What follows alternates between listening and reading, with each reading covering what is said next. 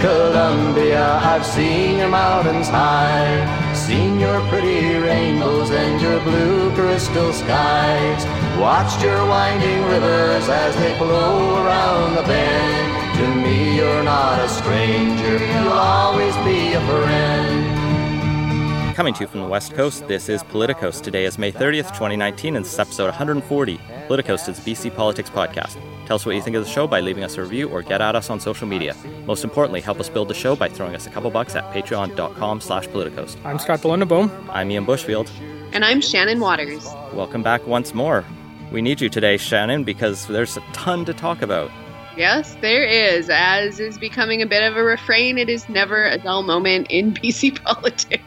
So, in addition to the chaos of the last 24 hours in the legislature, we're going to be talking about the BC Court of Appeals ruling that feels like a lifetime ago, even though it was just last week, Jody Wilson Raybould's decision to go as an independent, and plenty more.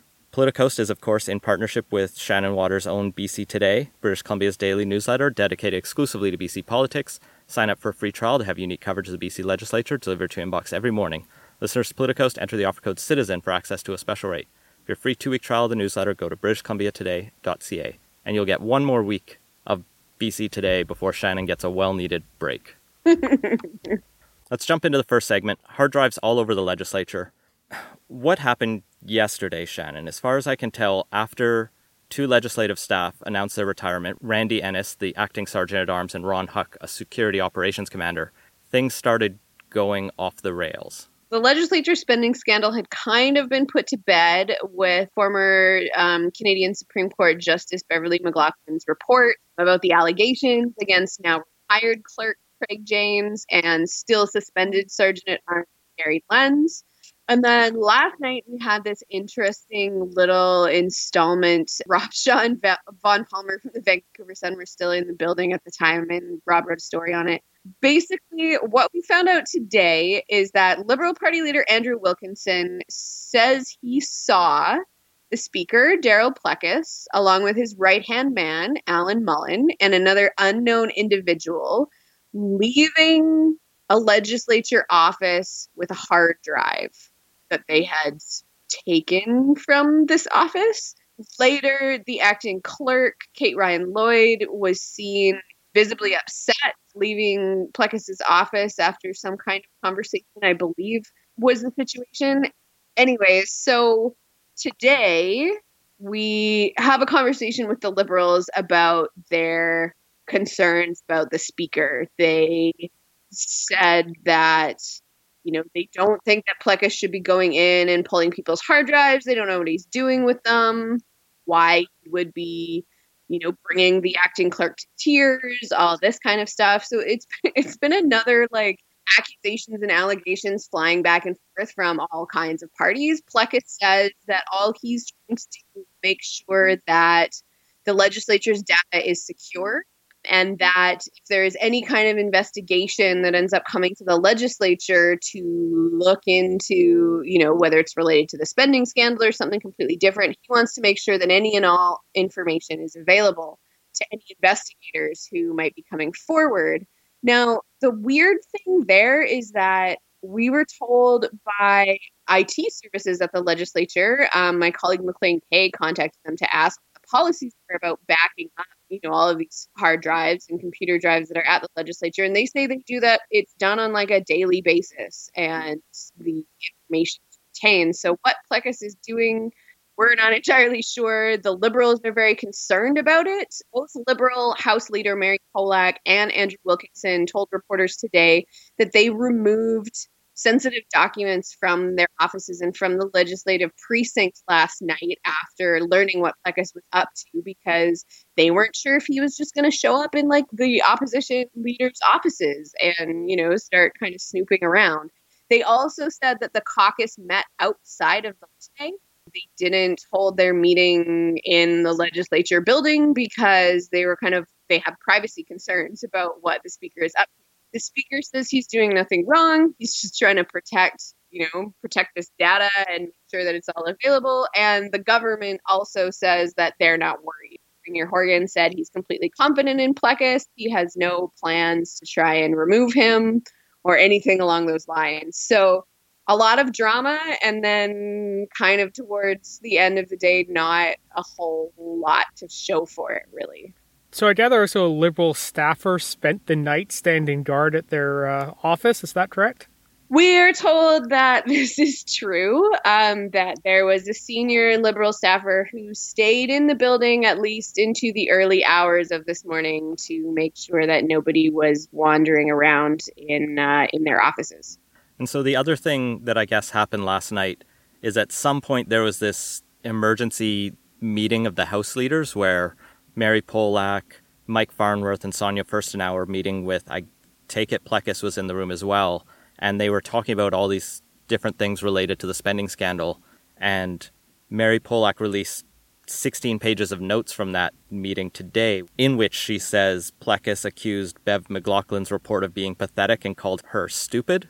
Yeah, so the timeline is a little bit muddled here. There's been some suggestion that some people, uh, possibly Polak, became aware sometime yesterday afternoon um, that Plecas and Mullen were going into people's offices and getting, you know, getting these hard drives to copy is is what we're told was being done. The meeting was between Polak Furstenau and uh, NDP MLA Garry Begg, who was standing in for Mike Farnworth as Farnworth was in estimates for his ministry. Begg is the party's whip. He's also a member of the Legislative Assembly Management Committee, so he effectively stood in for Farnworth. And Polak told us that the point of that meeting was basically to talk to Plecas and sort of make clear that regardless of you know his intent and and sort of what he was trying to do in copying these hard drives the way he was going about it was like not very good and he was upsetting people and that maybe he should try not to do that. She said he was not receptive at all basically. That uh, she described him as being very erratic very aggressive, lots of desk pounding, and said that he sort of rejected and rebuffed efforts to sort of calm him down, and that he seems to feel that McLachlin's report kind of vilifies him in a way and and is like a personal insult against him. But it also seems to have sort of emboldened him as to his role and his authority in the legislature. He now seems to think that he doesn't need to report to LAMC, the Legislative Assembly Management Committee. He doesn't need to ask their permission about anything that he's doing, that he is kind of this independent entity in the House and can do as he pleases.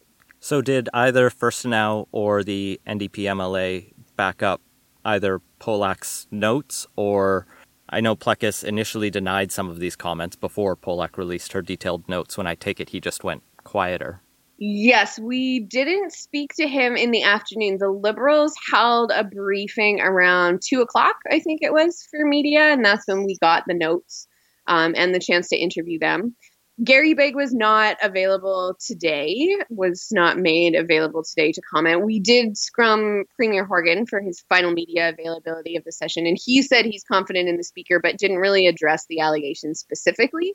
The scrum was also before we actually spoke to the Liberals. Sonia Furstenau refused to talk about the meeting or the notes. She said she found Polak's decision to release the notes disappointing, and she thought it kind of worked against what LAMC has been trying to do and what the House leaders have been trying to do in working together to address sort of all of the fallout, um, these allegations that Plecas has made and, and then McLachlin's investigation. She and Green Party leader Andrew Weaver both said they still have faith in and confidence in Plecas as the speaker. So it doesn't seem like he's going to be going anywhere. So throughout this whole affair, going back to when Craig James and Gary Lenz were marched out of the legislature, Darryl Plecas's unorthodox, I guess is one way to say it, uh, approach to this has kind of been the main weakness of his. Does this further undermine that? I definitely don't think it looks good. Plecas hasn't really made the case at this point for why he needs to be doing what he's doing. Polak said that in the meeting, he alleged that there were four instances where McLachlin was looking for information or there was information that was felt to be relevant to her investigation and it couldn't be found. Nobody could find it. But she said his explanations were kind of very convoluted and she didn't give us many details. One of the things that really struck me about McLachlin's report was the fact that she said that Plecas essentially neglected his responsibility to be a manager and administrator in the legislature to play detective and that he sort of approached his investigation in a way that suggested you know like a police investigation a criminal investigation when he should have been looking at sort of administrative and managerial issues which were within his purview and he seems to still be doing that. He said that he's not conducting any investigations right now. This is just about data security and you know management of the legislature. But it's still like the optics on it just aren't great, and the fact that there is this tension and potentially bad feeling between him and the current acting clerk is you know not a great situation. Yeah, removing hard drives after hours definitely seems more like police work than in administration. Well, I could almost see it as a all right, I need to be the boss here, and the boss will deal with this right now, right here, and he's just taking that in a very direct way in his mind. He's sort of more Michael Scott approach to management where you can't always predict what's going to happen. but it's definitely not typical. Yeah, he said that the reason they were being removed at night, or like regarding what Wilkinson had said he saw, that it was being done so as not to disrupt the working day, so that legislature staff, you know, wouldn't be put out at all by having their hard drives picked up or whatever. But again, there was sort of some implication that the liberals at some point got wind of this whole thing in the afternoon or earlier in the evening rather than later. I don't know if we'll ever figure out exactly the timeline on what this happened because the sensible way, if you're worried about backups, would be to talk to the IT department and make sure everything gets backed up. Let's turn over to the liberals, though, because their animosity to Plecas seems to be their kind of weakness on credibility on this. Now, that's not to excuse any of Plecas's behavior, but the liberals, I think, are worth some extra scrutiny today because they did a number of other things. At one point, Andrew Wilkinson was offering up a liberal MLA to be speaker if they could get Plecas out? Yeah, so this was an interesting one because, as many of your listeners probably know, there was a liberal speaker in June. Steve Thompson was appointed to the role. I believe he served about six days before deciding to step down, which he didn't actually have to do. They could have left him in the chair and let the NDP government move in and go from there. But they didn't want to do that, so Thompson stepped down, and now we have we have Plecas, and there's been all of the fallout around that. One of the toughest things about this story is parsing the politics because everybody in this story has history, they have interests that they're looking to, there are axes to be ground. And so sorting through all of these different assertions that are being made and trying to figure out how much weight to give them based on you know how credible you think the person saying it is and their relation to the person that they're saying it about is just exhausting mm-hmm. yeah it, it, seems like the liberals overplayed their hand back when Plecas first became speaker by going so hard against him that they basically shot any credibility they have and now on the flip side because they've basically polarized Plecas so much, the NDP can't do anything about it without giving the Liberals a win. And yeah, like pretty much exactly. And I feel like there's becoming like this story is becoming kind of cyclical because often what happens is the liberals raise concerns about something Plecas is doing or his behavior or whatever.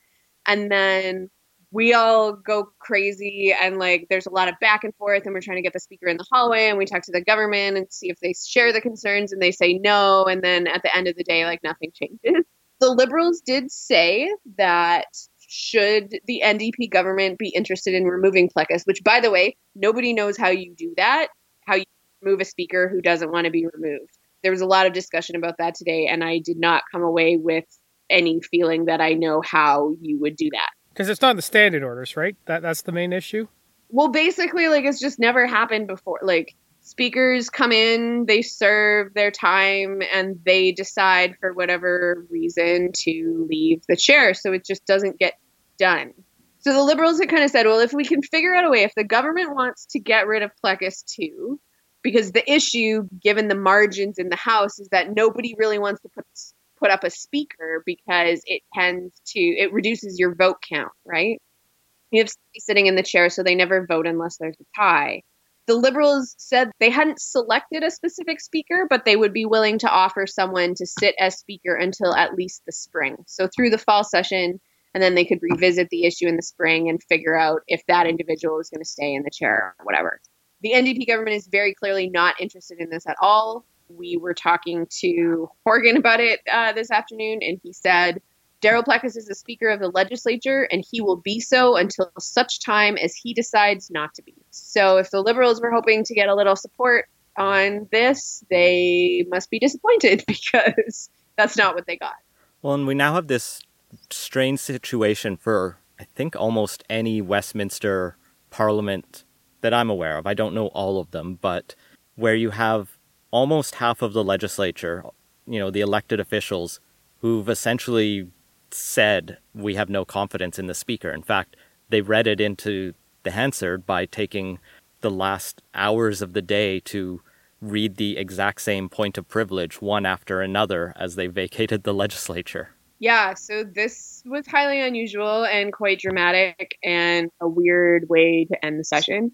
Every single i'm pretty sure it was every single it seemed like every single liberal mla stood up and read this point of personal privilege under one of the standing orders. I think it was 26 26 yeah i have it here.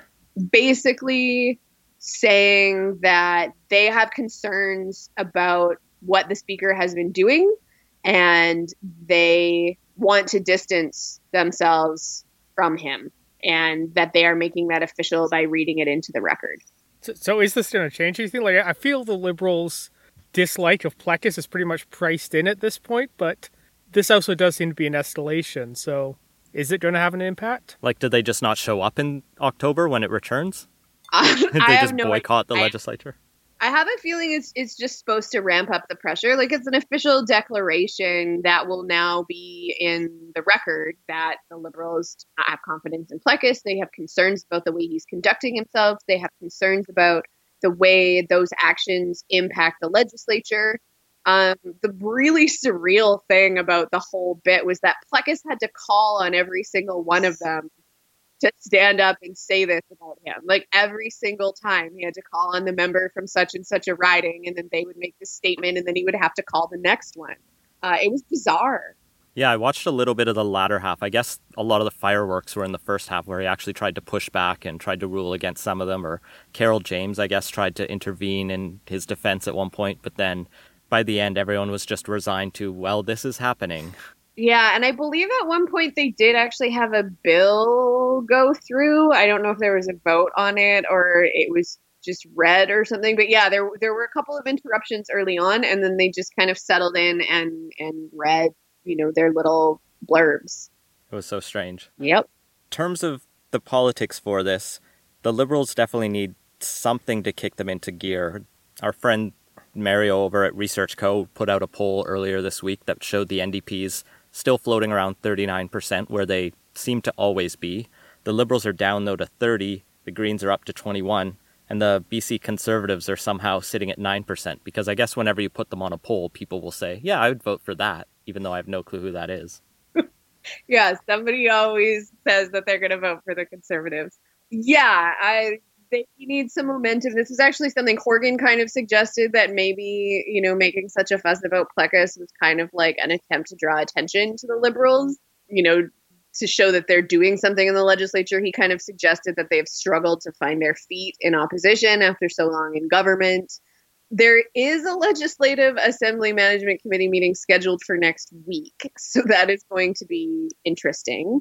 They still have some work to do to address the issues that came up in the speaker's previous reports and from the former Chief Justice's report as well. There's a workplace review that is supposed to happen. There are there's an audit going on and some other work on that front. So that'll be probably an interesting meeting to watch. Although if they end up going in camera to talk about HR issues as they are prone to do, there won't really be much that's accessible to the public. Well, I think that about ties off as much as we can say or know about this latest episode in this Unfortunately, there's like there's not a resolution here, and it's just gonna keep rolling. Like this story is probably still going to be a thing when we go back in October.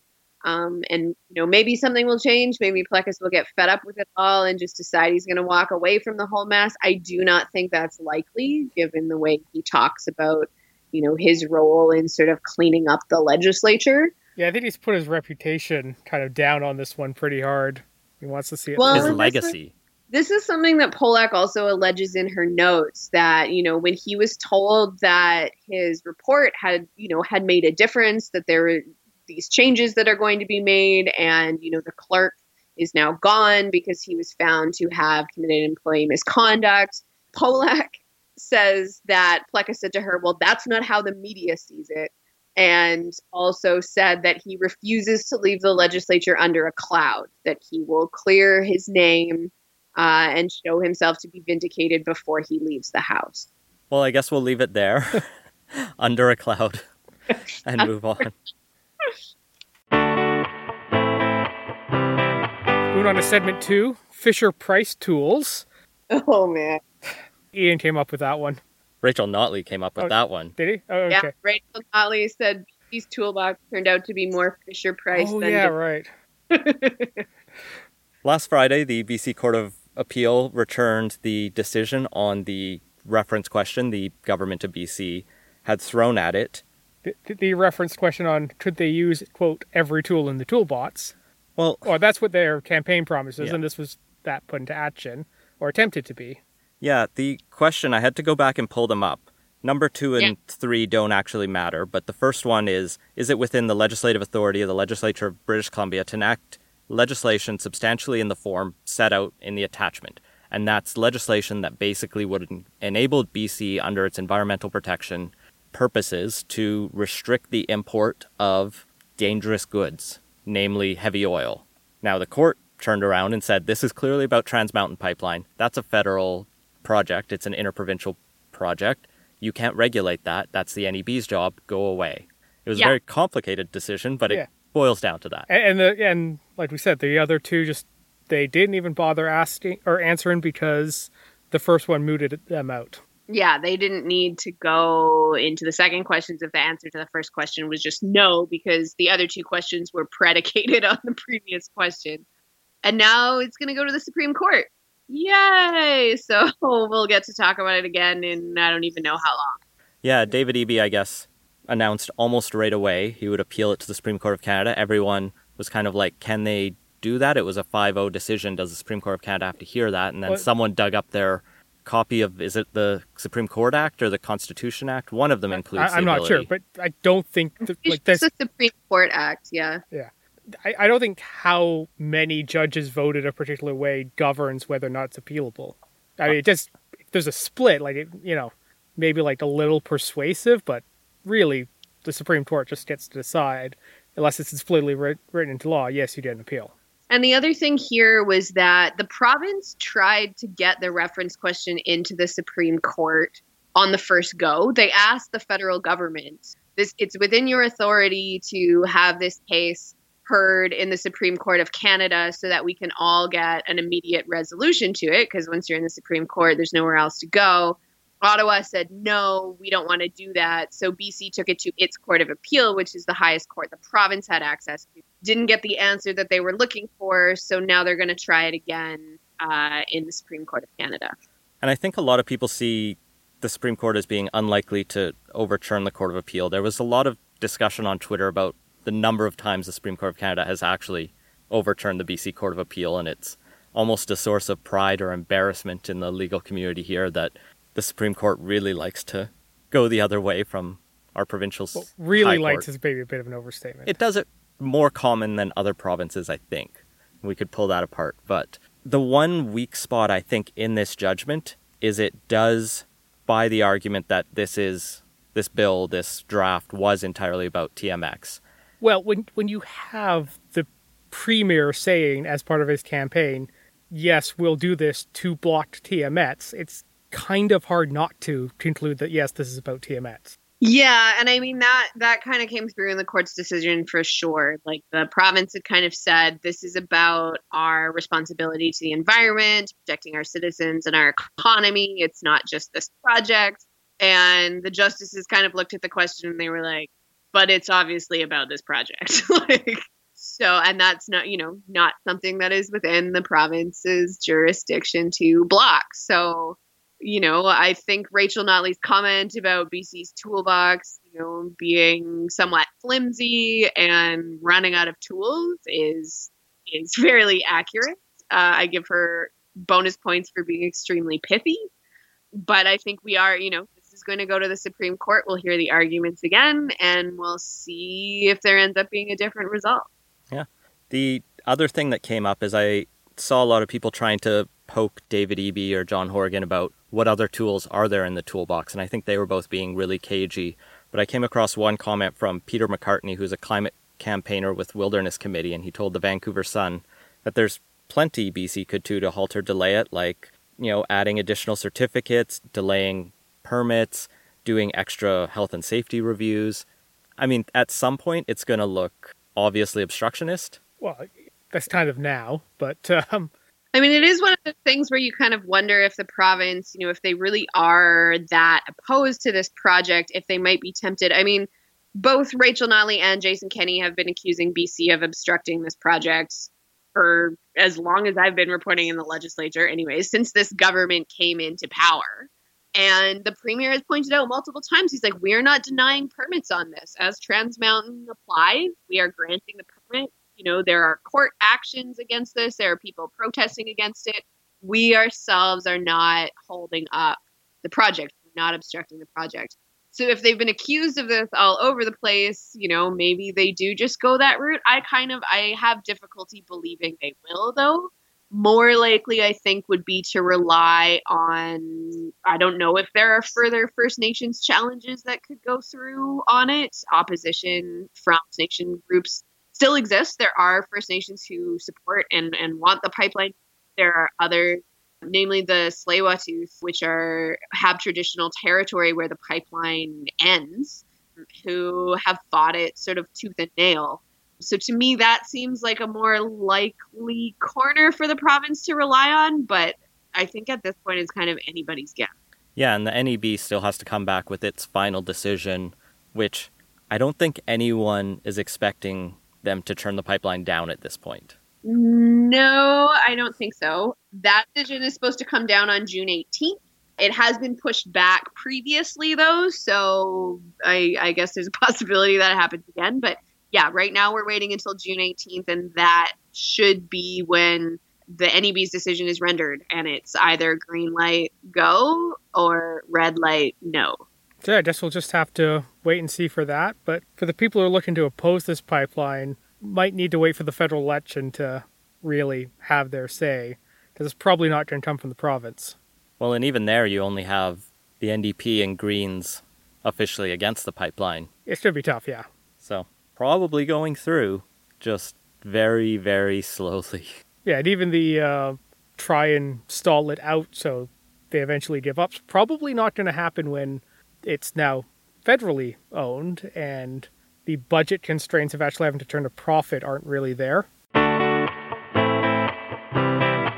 Well, let's move on to a third and final segment Independent Women. on Monday, Jody Wilson Raybould and Jane Philpott had a simultaneous press conference, which generated a lot of buzz over the weekend as everyone was like, all right, what are they going to announce? They talked about their political future. And on Monday morning, they both get up wearing white symbolically to represent how they are beyond any party colors. And they announced that they are running as independents in the next federal election. So uh, before this, the big speculation was were they going to become Green Party members? Which is what Elizabeth May was basically telling everyone, too. Yeah, she was trying to telegraph it for like weeks. And they didn't, which was actually rather surprising because you think Elizabeth May would have tempered expectations at all in advance of this or after. Well, Elizabeth May's never been one for the 5D chess political strategy type things. It's a, so I don't know. Would she have tampered down speculation if it was actually going to be going through, or even if there's a question? She, she might have been trying to put it out in public to try and put pressure on them to join. Yeah, I can see that. Apparently, her desire to have these two join the party was so great that in her very first conversation with both of them about joining the Greens, she said, Hey, if you want to be leader of the Greens, I'll get out of your way, which is an interesting card to open with. Like, I don't know of any political party that's ever offered a floor crosser the party. uh, it's a pretty big, a pretty big enticement, I guess, if you want to lead what is currently a very small federal caucus. Well, you would be increasing it from two MPs to three or four, so 50 to 100% growth.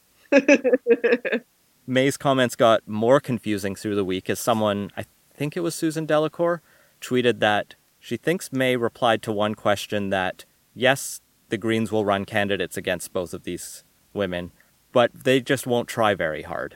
Yeah, candidates that aren't like highly motivated to win or something like that, which.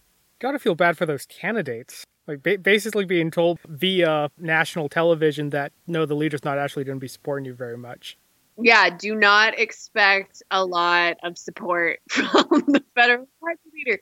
But the other thing, and I mean, you know, this just plays to my sensibilities deeply, was somebody saying, who wants to bet that those candidates do not end up being white guys?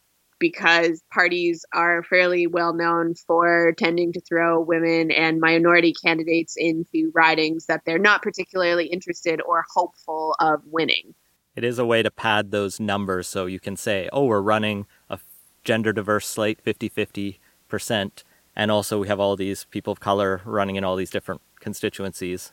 Now, sometimes things go the right way, and you know, all the paper candidates the NDP was running in Quebec get elected somehow, and then you mm. have a really diverse and unique set of people.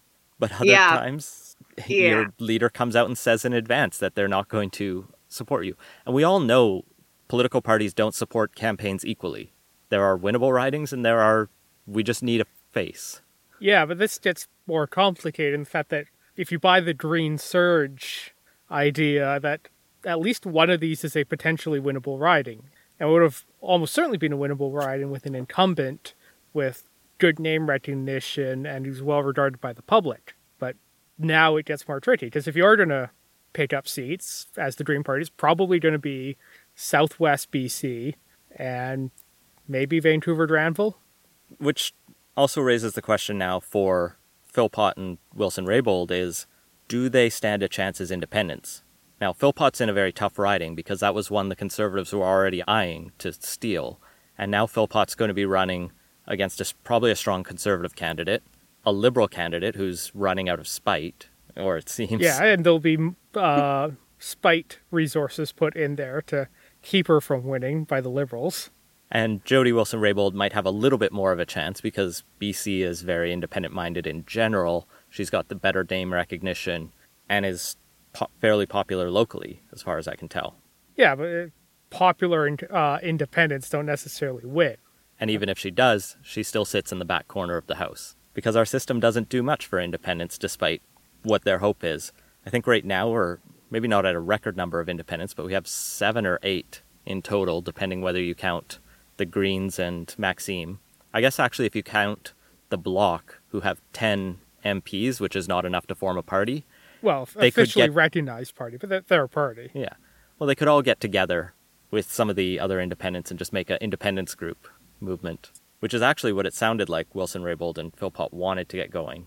Yeah, that was kind of the more interesting thing here is they were talking like a national campaign talks rather than a local campaign, particularly um, Wilson Raybould. Well, and I think someone even asked Celina Caesar Chavannes, who also left the Liberal caucus earlier this year, what her thoughts are. And it sounds like she had changed from, I probably won't run again, to maybe I'll run as an independent if I can be on this indie slate. And that would be kind of cool.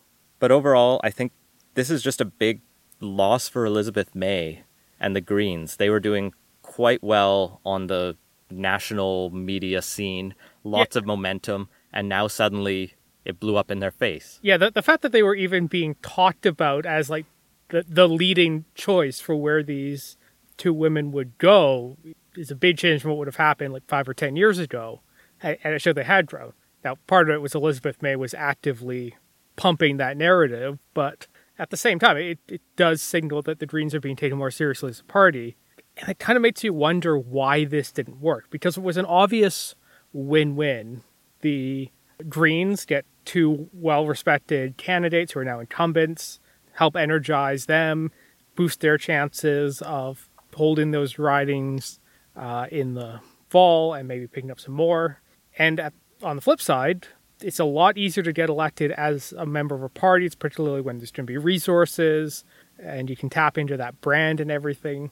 So it really seems to be a question of why they couldn't make it work when there's benefits for both. Maybe Elizabeth May just came on way too strong. Like when you start your negotiations with all of your cards, it goes, you want this a little too much. Like everyone knows those relationship stories of someone who's a little too obsessed and comes on way too hot and strong. You, those don't last. You kind of walk away from that scared. So maybe she scared them off. I think they both sort of talked about how they did have a lot of alignment in ideas, but it, neither of them were very happy with partisanship at in general or at all, and they yeah, wanted which, which is kind of the Greens thing. So why that w- was the bridge too far to join the Green Party just raises more questions. Maybe they get reelected, and a couple other independents get elected across the country, and we're in a minority situation where suddenly every vote hinges on them, and we have some radical reforms to the legislature where independents get an actual voice, and that's maybe best case scenario. That would be the very best case scenario. That's probably not going to happen. Such cynicism. you rarely lose money betting against independents in the Canadian system. Maybe one of them becomes speaker, and then we have an independent speaker scandal at the federal level. Honestly, I would love to see some more independent representatives in the House. I'm not a big fan of party politics. I get frustrated with, like, I don't even know that votes are necessarily really whipped in the House. Like, MLAs just, they're expected to vote the way that their party votes. And I don't think that's productive. And I don't think it represents people, the interests of the people who voted these people into power if they're always going to have to toe the party line regardless. Moving on to quick takes. Uh, this past week, addition to the drama we talked about earlier, there's been a barrage of bills from the BC Liberals. I think we had 24 private members' bills introduced in the House session.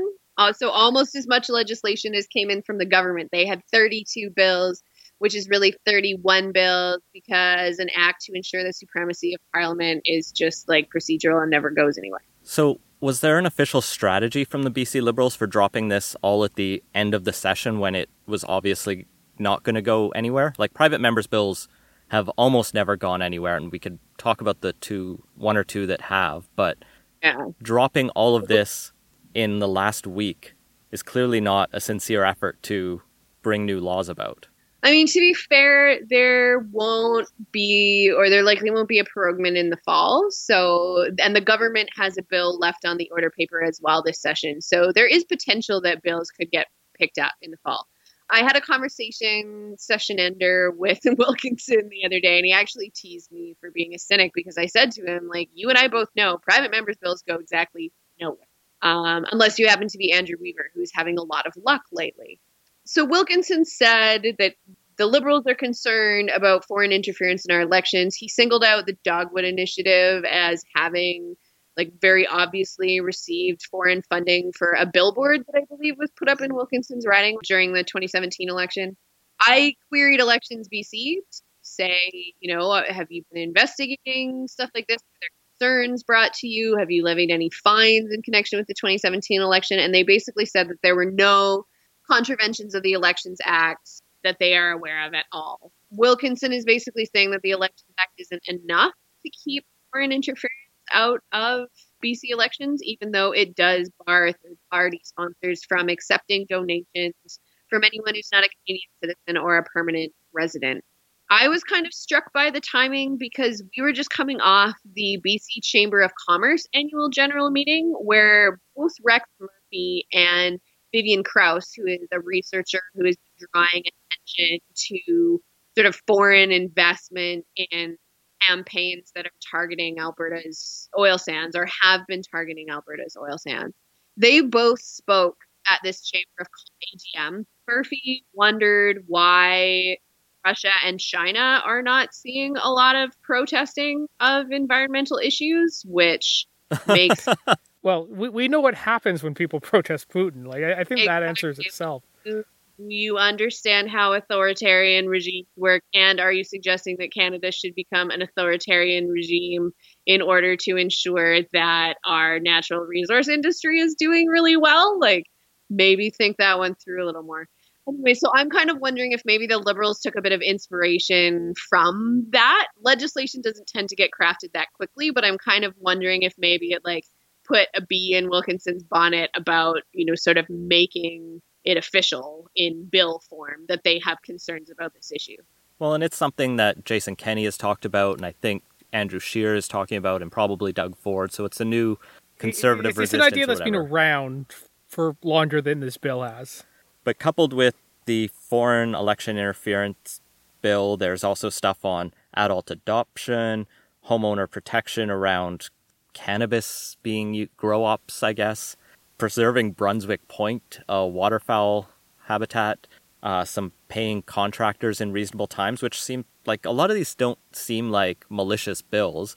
And then there's the weird Doug Ford style stickers telling you how much tax you pay on gas pumps bill which is funny. We already have yeah. those. St- like I see them, but the few times I fill up, that might be a Metro van thing. Okay. Only, and maybe yeah, they want to make a promise. All gas stations in the province would have to put all of the local, provincial, and federal taxes that are applied to a liter of gasoline on every single pump. So not not quite what Doug Ford is doing because he's requiring gas stations to denounce the carbon tax, which seems like a fairly blatant form of compelled speech. This would be presenting assume you know what I assume would be factual information about the taxes that go into gas. Again, still not going to go anywhere. There's also the Equal Pay Reporting Act, which would see companies required to report what they pay their male and female employees and their benefits in order to ensure transparency around who's getting paid and essentially provide an opportunity to shame or put pressure on companies that pay women less. Again, the government has signaled that it has no interest in pursuing this act at all. I actually haven't been able to get the parliamentary secretary on gender equity to speak to me about that bill. All I've received are statements on it. Uh, although when I asked the premier about it, he tells me I should be talking to his parliamentary secretary on gender equity. So that's a nice, fun little circle to be running around in. One of the private members' bills that did make it through, though, was Andrew Weaver's, and I believe he had another one even this week. Yes. Start to so move through. today he had one more read into uh, given third reading and then granted royal assent. Uh, the one that came through this week was the Residential Tenancy Amendment Act, which would allow tenants to break a lease if they're in a situation that is sort of dangerous to them so dealing with issues of like domestic violence or presumably like a rental that has been neglected so badly it's now unsafe there would be no penalty. Like a landlord would not be able to keep your damage deposit for breaking a lease in that situation. And then the business corporations amendment act went through the week before the constituency week took place. ADS hasn't stopped putting forward private members bill because he put one forward to or the Green caucus anyway to uh ban conversion therapy? Yes, so we had that one as well. Was introduced this week.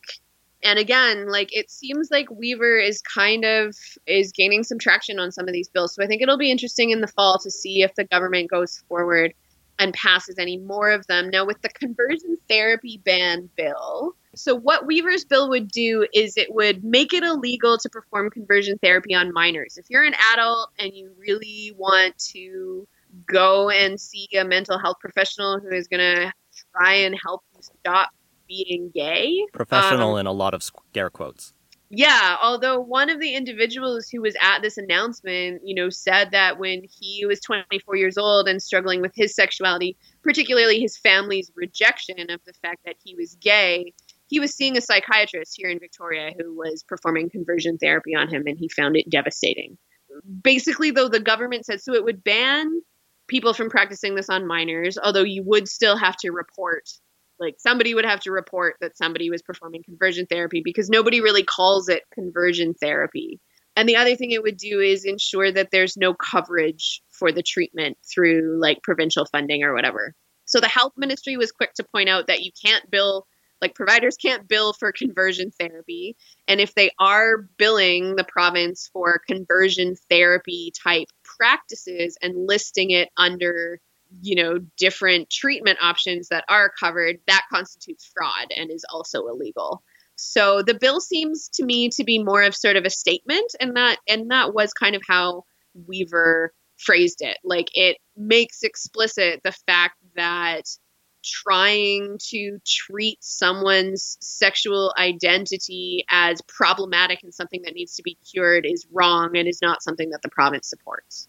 Yeah, and legislatures take symbolic moves all the time, even when it's not necessarily necessary. But I spoke in favor of this bill, so I'm clearly mm-hmm. biased already on this. well, let's move from the bills that filled this last week to one of the other changes in the legislature. There's now an official dress code, sort of. Kind of. Maybe. There's guidelines that the acting clerk put out based on a report she'd compiled over the past couple months, I guess. Two months. It was almost exactly two months ago that the Bare Arms protest took place. Is this sufficient? Are you happy? Um, the, so this latest review, like the final review, kind of wasn't really all that exciting. We got preliminary pronouncements from Kate Ryan Lloyd uh, on April Fool's Day, like immediately after sort of this the Bare Arms protest took place, and it basically said yes, women can have bare arms. They don't need to be wearing clothing with sleeves all the time. And also, everybody is an adult in this building. We don't need hall monitors telling people in the hallways how to dress, which essentially were the two issues that we were pushing back against. We didn't feel that sleeveless attire was unprofessional for us to be wearing. And we didn't like the fact that the dress code supposed dress code was being arbitrarily enforced uh, by legislature staff in the hallways. So, this new review spends a lot of time looking at what other jurisdictions do or have done or have discussed doing and presented all of these different sort of options and then sort of suggested that you know if BC is really serious about making this modernization of dress guidelines formal there could be an amendment to standing orders made Kate Ryan Lloyd drafted a, you know, proposed possibility for that standing order amendment. But one of the keys has been not being overly prescriptive, like not just having a list of things that people are allowed to wear or are expected to wear in the house, which I think makes sense. Carole James it out at the time. Like we didn't have a dress code issue. There wasn't a problem with the way people were dressing in the legislature. There was a problem with the way these guidelines were being enforced. Yeah, they are clearer guidelines because they're actually written down, and I think it sounded like a lot of the earlier issue is there wasn't even really clarity, and now we yeah. have differences for MLAs in the legislature, in the proper legislature, MLAs in yeah. committee and elsewhere, visitors to the House, and then staff as four separate categories. And visitors yeah. can be as casual as you want. Hence your leopard skin suit today that is my own personal clothing tradition for legislate the last day of session. I have a leopard print jumpsuit that I absolutely love. The press gallery, though, the journalists are actually considered under the employees who work in the legislature category. So that was kind of an interesting one because it, it's basically like anybody who works in the building because there are numerous employers who are involved in that. Um, and even in the press gallery, like we don't all work for the same person there was some suggestion that maybe the press gallery should like set its own rules for a dress code for what people are expected to wear. Uh, to which I immediately suggested that we mandate that everyone wear leopard print all the time. Unfortunately, don't think that is going to be the case. Did not have a majority vote there. No, no. The thing that I have been just like giggling over the whole time though is how so there's been some suggestion that ties for men are no longer necessary just overall like uh, even for MLAs in the chamber, uh, it's not cut and dried. It's not part of the standing order, but the suggestion has kind of been that yes, there should be jackets, yes, there should be collared shirts, but wearing a tie is, you know, maybe kind of a relic and a tradition to be discarded. And there has been a lot of excitement on the part of men who work in the legislature over the prospect of not having to wear ties. Although I will point out that basically all of them are still wearing ties in the legislature. So, but they don't want to have to wear a tie. Yeah, they so they have the option not to. And like honestly, if we're not in the hallway and they're not in the chamber, like the guys take their ties off all the time and then just put them back on when they have to like go downstairs in the hallway or go into the chamber or whatever. So but I just I had to laugh and I, I kind of took to social media because there was a bit of you know like oh we still have to wear jackets and sometimes it's really hot and stuffy in the legislature and I just I just kind of laughed because I I feel like you know women took this action and now men are going to benefit from it and some people are just whining about the fact that like they're going to benefit from it. And as i said on social media like men may have given quote unquote women the vote in canada but at the bc legislature it was women who freed men from the tyranny of ties well i'm looking here at the, the brief outline and i've seen a lot of stuff about waist up but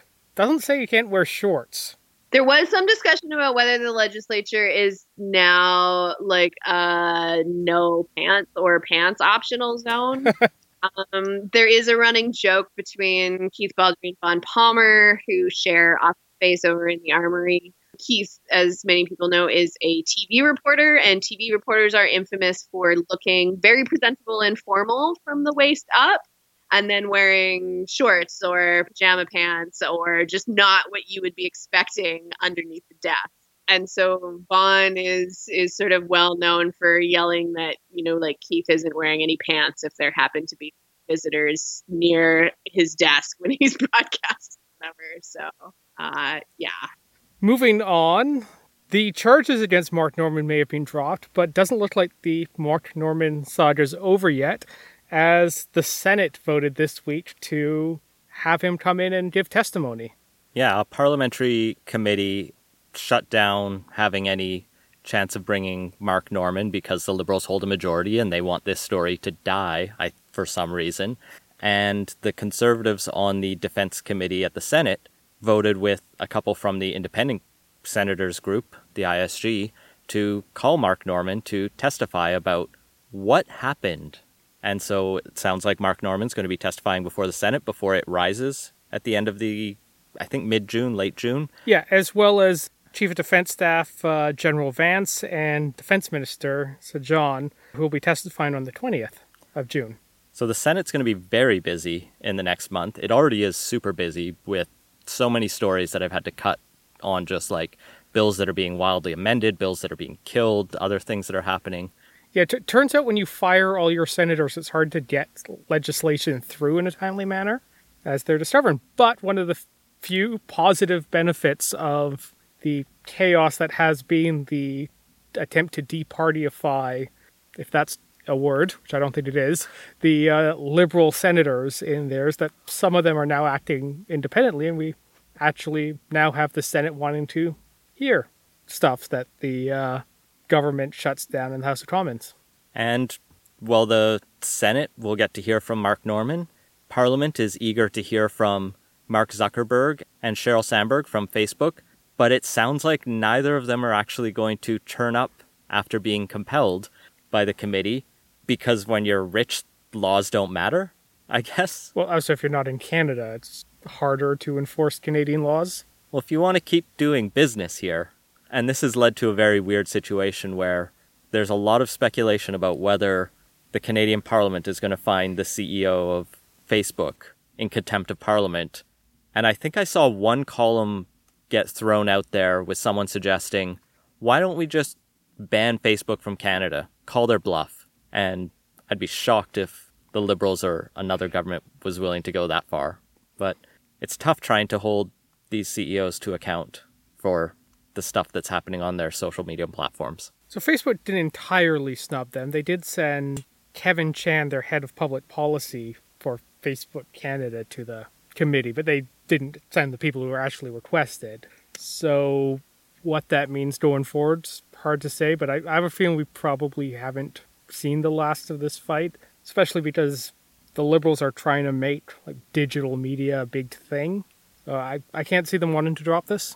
Kevin Chan was a former Liberal staffer, and so it works well for the government to talk to someone some of them probably know and have worked with. But I think I'm personally more interested in not their spokesperson here, but in like the U.S. Senate's embarrassing grilling of Zuckerberg, at least giving our politicians the chance to be less embarrassing. Yeah, I don't know that I would bet on that necessarily. yeah, committees have not been going great this week. I think it was the federal committee studying online hate and radicalization where conservative MP Michael Cooper like attacked a Muslim who was there presenting on behalf of their community about how they viewed conservative or extreme right rhetoric fueling people like Alexandre Bissonnette. And Michael Cooper decided to say comments were shameful and he got very offended by this accusation that I guess he's responsible for it. I think he took it very personally, which is a little telling. And then the rest of the committee members had to chide him into rolling back his comments. He didn't withdraw them all, but it was not a good moment for the Conservative Party. He actually read part of the New Zealand shooters manifesto into the record where he's like, oh, that guy said he's uh, more influenced by the communist regime of China than Donald Trump, so it can't be the far right that's influencing him. Not a great day. No. So maybe he won't be on the committee in the fall. Well, I guess it'll be the election in the fall, but yeah, this is going to be a long, dirty, ugly election. And potentially making it even more contentious uh, will be how the media is going to be covering this election, and particularly in relation to the Liberal government's plan to provide funding for certain media groups. This is part of their bailout package, which they announced as part of the budget, and it's going entirely to legacy print media because apparently we need to prop up the people who are failing rather than new businesses. But I think a... there are some smaller newspapers that are doing some innovative stuff, but the lion's share of this is clearly going to Postmedia, Torstar, and Globe and Mail. Yeah. But that's not why it's trouble, although that alone would raise questions about media. But who gets to decide how that gets dispersed has become a point of controversy as the Liberals announced earlier this week which groups they're going to be going to for this. Uh, included in there is News Media Canada, which is basically the owners association for the major newspapers, the Quebec Newspaper Association, the Association de la Presse Francophone, National Ethnic Press and Media Council of Canada, Canadian Association of Journalists, Fédération Professionnelle de Journalistes du Québec, uh, the Fédération Nationale de Communication, and most controversially, Unifor so the criticism against Unifor being there is they're biased because they're they say really really biased things. Well, they're anti-conservative because yeah. they're a union.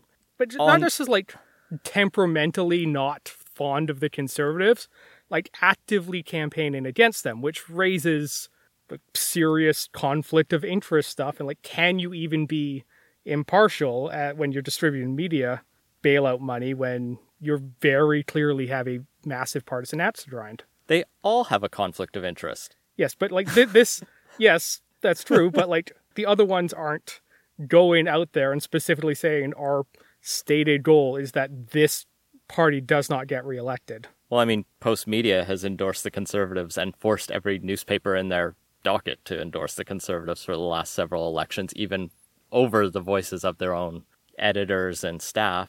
So I struggle. Like, I think the bigger problem, and this was kind of explored in a similar angry back and forth on this week's Canadaland, is just the bailout structure itself is fundamentally flawed. Yeah, it's not good. Like, but ha- having this there further like delegitimizes it. Uh, I don't think so, but I don't think there was a way to legitimize it. Shannon, as a representative of a small startup digital media press that's unlikely to see much, if any, money, maybe but hopefully.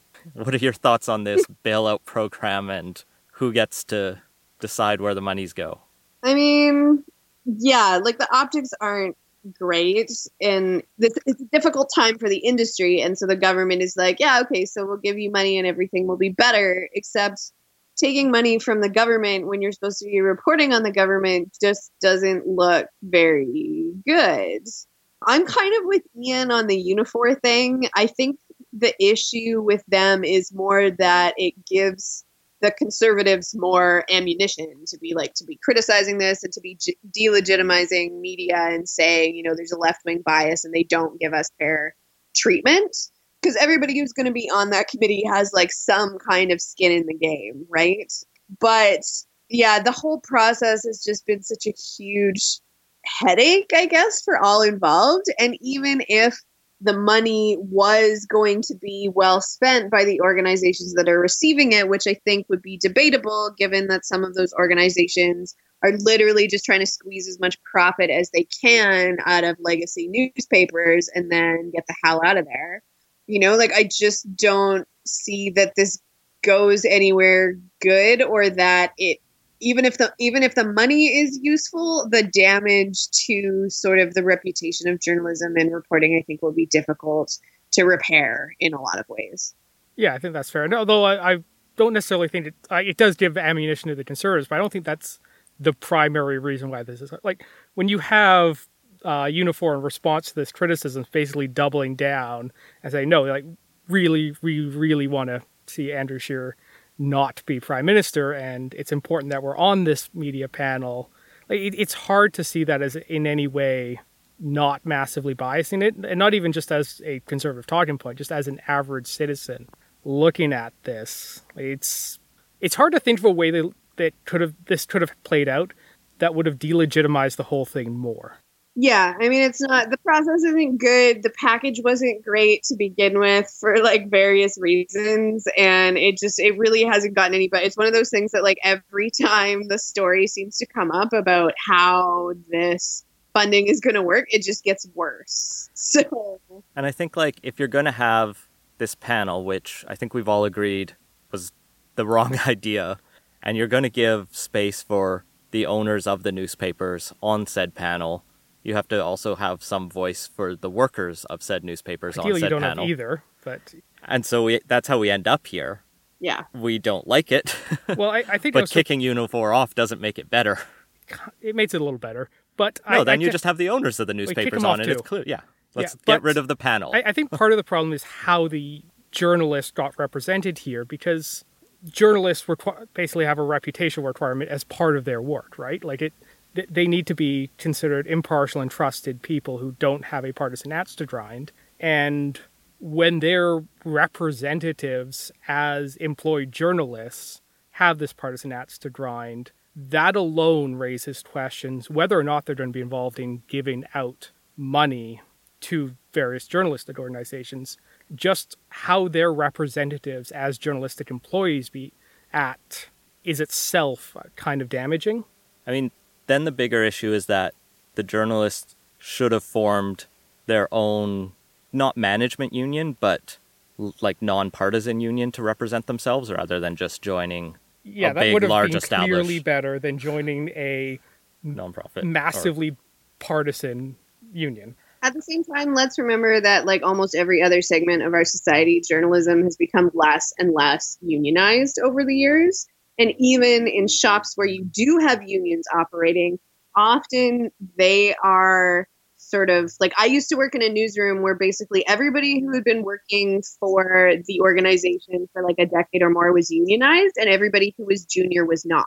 And it made things really weird mm. um, because there are huge pay discrepancies. You know, unionized employees got a lot more, and it was just like it was really weird and awkward. So you know, like I think it's all well and fine to say like, oh well, maybe they should have like a better union, but it's not exactly like there's a ton of union options around, and unionizing is difficult. Like mm-hmm. it's not easy to just be like, yeah, we're going to be a union now.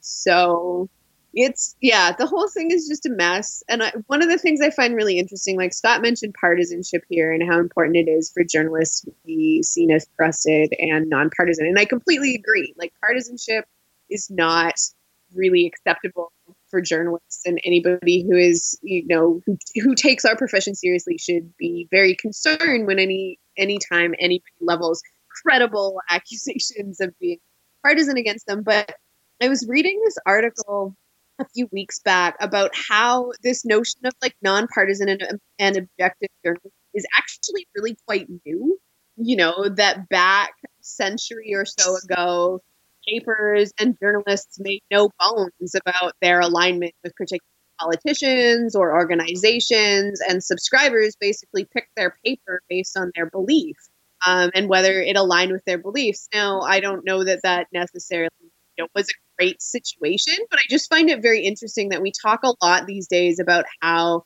you know journalists need to be neutral and objective and there's a lot of discussion around that objectivity and like the assumption the question of whether as human beings we can even be objective. Like personally i don't think that's possible.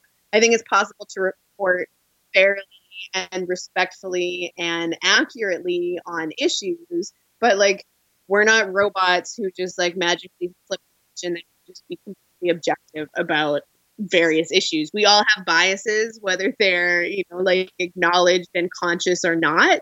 Um, and to me, I think it's better to be aware of those tendencies in yourself and in others, and then be able to ask questions about your reporting of issues and whether your biases are showing or interfering with your work.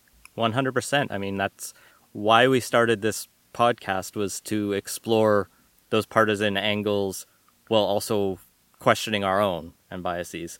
But as with anything, if it comes around and this panel decides that our little podcast deserves tens or hundreds of thousands of dollars, I totally reserve the right to reject all of these previous opinions and suck up to the government teat. Oh, we're not even eligible. The law would have to change that empowers this because I think you have to do primarily print journalism of well, topics of substance. I think was the. Fr- we're going to use remember. a speech to text automation thing to post transcripts, and we'll call that our written word, even if it's like 80% correct.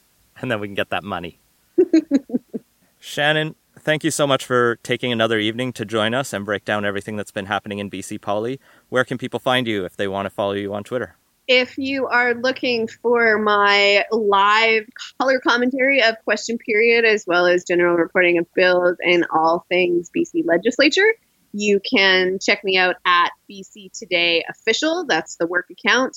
If you are into politics with a heaping side of feminist hot takes and pictures of my gorgeous cat Cleo, you can follow me at So Bitter So Sweet. And if people want to subscribe to BC Today, where can they go about that? They can check out britishcolumbiatoday.ca although unfortunately we got hacked this week so our website has been down. We're hoping to have it back up in very short order. But yeah if you go to britishcolumbiatoday.ca and find an empty page it's because our developer is still working on getting the site back up. So just fair warning on that one. Just dm shannon then if you want the newsletter. Yeah we'll put you on the list. Okay well thank you for joining us yeah, always good to chat with you guys. And that has been Politicoast. Find links to everything we talked about at politicoast.ca. If you're a first time listener, make sure to subscribe and let us know what you think. Support the show and get access to our exclusive Slack channel at patreon.com slash politicoast. And if you have ideas for the show, feel free to send them to us. Our intro music credit is Beautiful British Columbia by Serge Plotnikoff. Thanks for listening.